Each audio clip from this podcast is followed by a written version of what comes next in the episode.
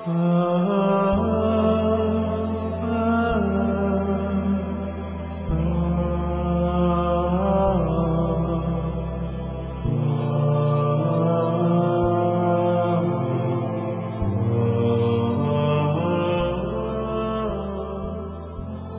أتأمل هذه الآثار تارة أو أرقب شيئا من تاريخها في شرود ذهن في السيارة تارة أخرى.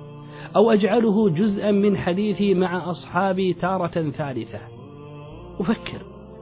أيعقل أن هذه الدولة العظيمة التي قامت على أساس متين وأنشأت لنا لونا كبيرا من ألوان الحضارة وشكلا عظيما من أشكال الرقي والتقدم تصبح هذه الدولة في يوم وليلة هباء منثورا؟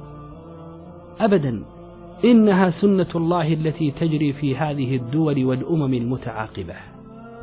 تبدأ كالإنسان صغيرة ثم تكبر فتكبر حتى يشتد عودها ويعظم أمرها ثم بعد ذلك تبدأ بالهرم إلى أن تزول أبدا فيجري عليها ما جرى على من كان قبلها.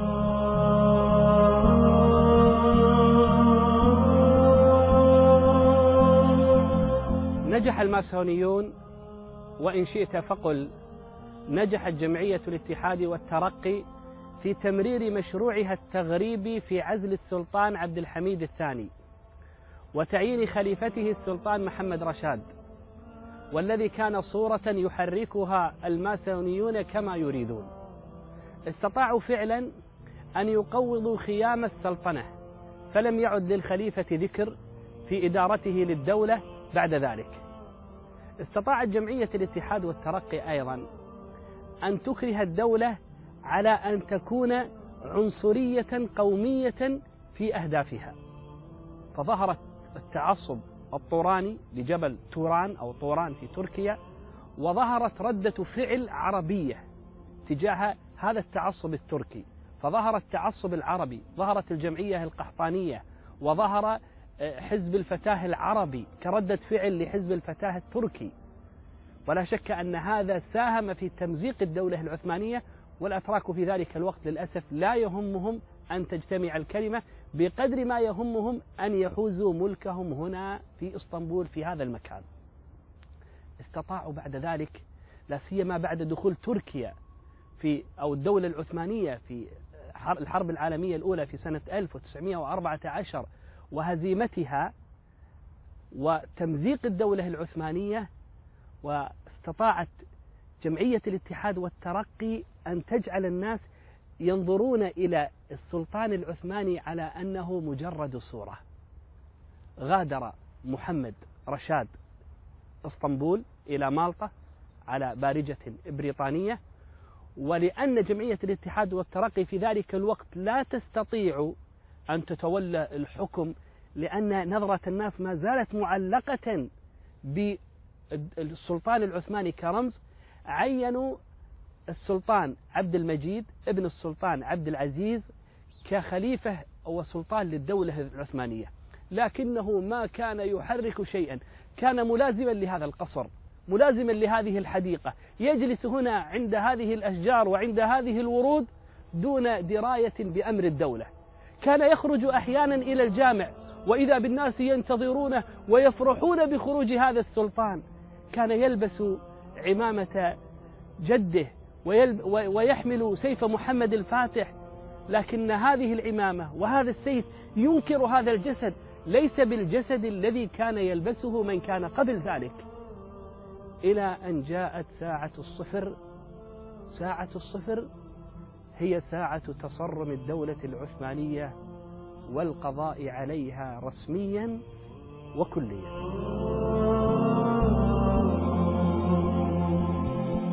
ترى هل كان السلاطين العثمانيون يقرؤون تاريخ الدول التي كانت قبلهم؟ ترى هل كان السلاطين العثمانيون الذين جاءوا في وقت متأخر حريصين على تصحيح الأخطاء التي كانت عند أسلافهم؟ ترى أين كان أهل الحل والعقد؟ أين كان أصحاب الرأي والمشورة؟ أين العلماء والوجهاء والكبراء والخطباء والقضاة والوعاظ وعامة الناس؟ هل كانوا يدركون حجم المأساة التي ستحل بهم؟ ترى لو كانوا يدركون أنه لا عثمانية اليوم هل سيكونون حريصين على المحافظة عليها؟ هي سنة الله التي لا تتغير. أسباب سقوط الدويلات الإسلامية التي قامت هنا وهناك. أسبابها هي أسباب سقوط الدولة العثمانية. أسبابها هي التي ستؤدي إلى سقوط كثير من الدول التي تقوم اليوم وستقوم غدا. إنها سنة الله. إن الله لا يغير ما بقوم حتى يغيروا ما بأنفسهم. إنها سنة الله. لو كنا نقرأ التاريخ حقا. اقرأوا التاريخ ففيه العبر. ضل قوم ليس يدرون الخبر.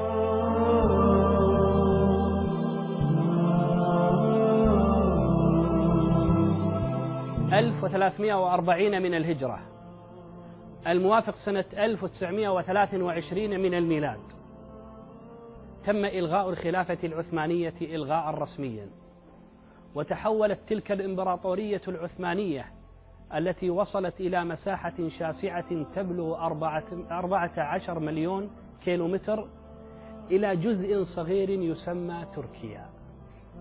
ذهبت تلك الدولة العثمانية بعد معاهدة بين جمعية الاتحاد والترقي تمثل تركيا مع الغرب. ما الذي نتج عن هذه المصالحة والمعاهدة بين تركيا والغرب؟ نتج عنها ألغيت الخلافة إلغاء رسميا وتم إزالة حكم الخليفة وأن يبقى الحاكم رئيسا جمهوريا فقط. لم يبق هناك حكم شرعي يرجع إليه العثمانيون, العثمانيون والمسلمون وإنما هو قانون ودستور سويسري صار يحكم بين المسلمين هنا. وليت الأمر بقي على هذا وهذا شر بل تعدى ذلك في محاربة كل مظهر من مظاهر الإسلام حتى في العادات والتقاليد. فالتعليم يحارب لا يراد تعليم ديني أبدا. أوقفت كل أو أكثر المدارس الدينية وحرب أكثرها. ثم حتى التاريخ كانوا يؤرخون بالتاريخ الهجري صاروا يؤرخون بالتاريخ الميلادي الغربي موافقة لهم. وصار المسلم العثماني يتشبه بالغربي في عاداته وتقاليده وأجبر على أن يخلع الطربوش وأن يلبس القبعة مع أن هذا مجرد لباس لكنها محاولة لنزع الهوية العثمانية. ثم حاربوهم أيضا حتى في المظاهر التي تتعلق بالمرأة فأجبرت المرأة على خلع الحجاب وأمرت بالسفور وأظهر هذا مصطفى كمال أتاتورك في زواجه واجتمع الرجال بالنساء جميعا. ثم توالت بعد ذلك الأخبار والحوادث في سرعة من الزمن كأنها تدل على وجوب خلع كل ما له علاقة بالسلطنة العثمانية سريعا جدا. وتم إزالة آثار الدولة العثمانية وبقيت هذه الأطلال أثرا بعد عين. وحول جامع أيا صوفيا الذي حوله السلطان محمد الفاتح حتى يكون جامعا من أشهر جوامع الدولة العثمانية حول إلى متحف يرتاده الزوار والسواح ولا يدرون ما قيمته. استمرت تلك الدولة العثمانية على هذا الحال في العهد الجمهوري وفي العهد العسكري حتى غدت الدولة العثمانية لا يرى منها شيئا وإنما يراد أن ينزع منها هويتها. لما جرى ما جرى على الدولة العثمانية؟ أين السلاطين؟ أين محب السلاطين؟ أين الأتراك؟ أين العرب؟ أين من كان يعيش تحت لواء الدولة العثمانية؟ لما سقطت الدولة العثمانية؟ لما آلت إلى ما آلت إليه من انهيار سريع في فترة قليلة من الزمن. أسباب سقوط الدولة العثمانية. لا بد أن نقرئه أجيالنا. لا بد أن يتعلمه ساستنا. يا أيها الناس يا أيها الملوك يا أيتها الدول يا معشر المسلمين يا من تغارون على حريم دولنا. إن دولنا بحاجة إلى تماسك أكبر ليحفظ الله قوتها ويعلي شأنها. لا بد أن نكون في منأى عن أسباب سقوط الدولة العثمانية وأسباب سقوط غيرها من الدول. أتساءل كثيرا. لم لا نقرأ التاريخ كما قرأه غيرنا؟ أتساءل كثيرا لم لا نستدعي ذلك التاريخ ليكون بيننا؟ لنعرف ما لنا وما علينا. أشعر بالحسرة والألم أبعد هذا التقدم والحضارة والعمران وبلوغ أعلى ذرى المجد. تصبح هذه الدولة نسيا منسيا ونتغنى بتاريخها فصارت أثرا بعد عين. لن أعترض على سنة الله لكنني أقدمه لكم ليكون منهاجا نسير عليه في حياتنا حتى تغدو أمتنا كما كانت أمة عظيمة بلغت المجد ولا ترضى بغير المجد. أفل نجم الدولة العثمانية؟ تصرمت أيامها قوضت خيامها عرضنا سيرتها من الفتح إلى السقوط. رأينا فيها الحلو والمر الفرح والترح الحق والباطل الخير والشر. رأينا فيها أياما كانت مسرات لأهلها وأياما أخرى كانت أحزانا عليهم. وفي كلا اليومين فهو يوم مسر لنا محزن لنا أيضا. لكن لماذا سقطت الدولة العثمانية؟ ألم تكن دولة ترفع راية الجهاد في سبيل الله؟ ألم تكن دولة تعمر مثل هذه الجوامع؟ ألم تكن دولة تقيم المدارس العلمية في كل مكان؟ ألم تكن دولة ترعى العلماء؟ ألم تكن دولة ترعى شؤون الحرمين والقدس؟ ألم تكن دولة تدعو إلى تطبيق الشريعة الإسلامية؟ لماذا ذهبت الدولة العثمانية؟ لماذا صرنا نحن اليوم وهنا الكثير خلف هذه الكاميرات من السواح جاءوا لزيارة آثارها وإلقاء الضوء على أطلالها؟ لا بد أن نسأل أنفسنا نحن جميعا هذا السؤال ليس من أجل فقط الدولة العثمانية ولكن من أجلنا نحن أهل هذا الزمان. فما جاءنا وما جاءهم سيأتينا. كل الذي مر بهم سيمر علينا. ما أشبه الليلة بالبارحة وسنة الله في الجميع ماضية. ذهبت الدولة العثمانية لأنها لم تقم شرع الله في أحوال كثيرة. فكان السلطان العثماني يتبع أحيانا شهواته ونزواته على سبيل الانتصار للأمة. ذهبت الدولة العثمانية لأننا وجدنا بعض سلاطين الدولة العثمانية من أجل استئثاره بملكه يقتل أقرب الناس إليه من أشقائه وإخوانه وأبناء عمومته. حتى كما يزعم لا يؤدي هذا إلى زعزعة السلطنة فأباح قتل الناس حتى وإن كانوا أطفالا رضعا بغير وجه حق. ذهبت الدولة العثمانية لأنه تغلغل في الرأي وأصحاب القرار فيها من كان معروفا بعدائه للدين كاليهود والماسونية وأصحاب الفكر التغريبي والذي بلغوا المناصب العالية في الدولة العثمانية. ذهبت الدولة العثمانية لأننا رأينا كثيرا من جندها يتبوؤون أعلى المناصب. فالانكشارية ظهروا كجند يدافعون عن الدولة وإذا بهم يقيمون حكاما ويعزلون آخرين ينحرون حكاما ويطردون آخرين كل هذا قد أتيح لهم بغير وجه حق. ذهبت الدولة العثمانية لأن أعداء الأمة عرفوا أن من أعظم ما يذهب جمال هذه الدولة ويكدر حلو مائها هم أهلها. ولذلك استخدموا بعض المحسوبين على المسلمين معاول هدم للدولة العثمانية. فعاشت الدولة العثمانية بين مطرقة الغرب وسندان من يتسمى باسم الإسلام.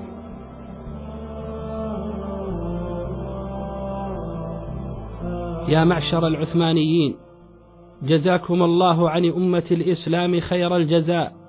يا معشر العثمانيين قدمتم للأمة خير عطاء. يا معشر العثمانيين صرنا بعد الدنو في عهدكم إلى سناء.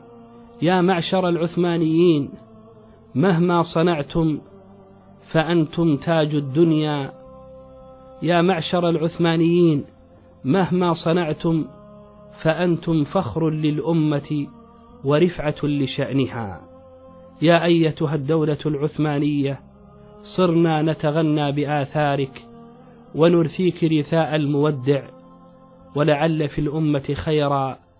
ستعود الدولة العثمانية لكن بغير اسمها ستعود الدولة العثمانية بتاريخها ومجدها وعطائها.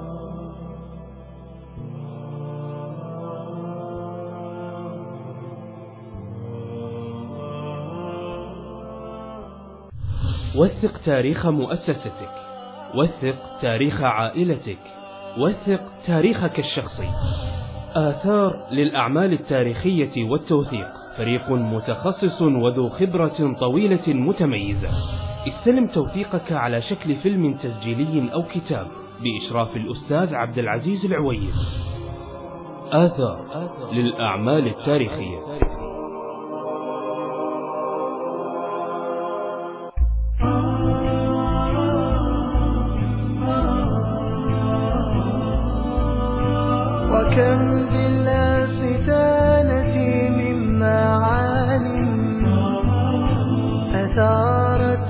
حناياي الشجون مآثر من بني عثمان شادت. من الدين الحنيف بها حصونا.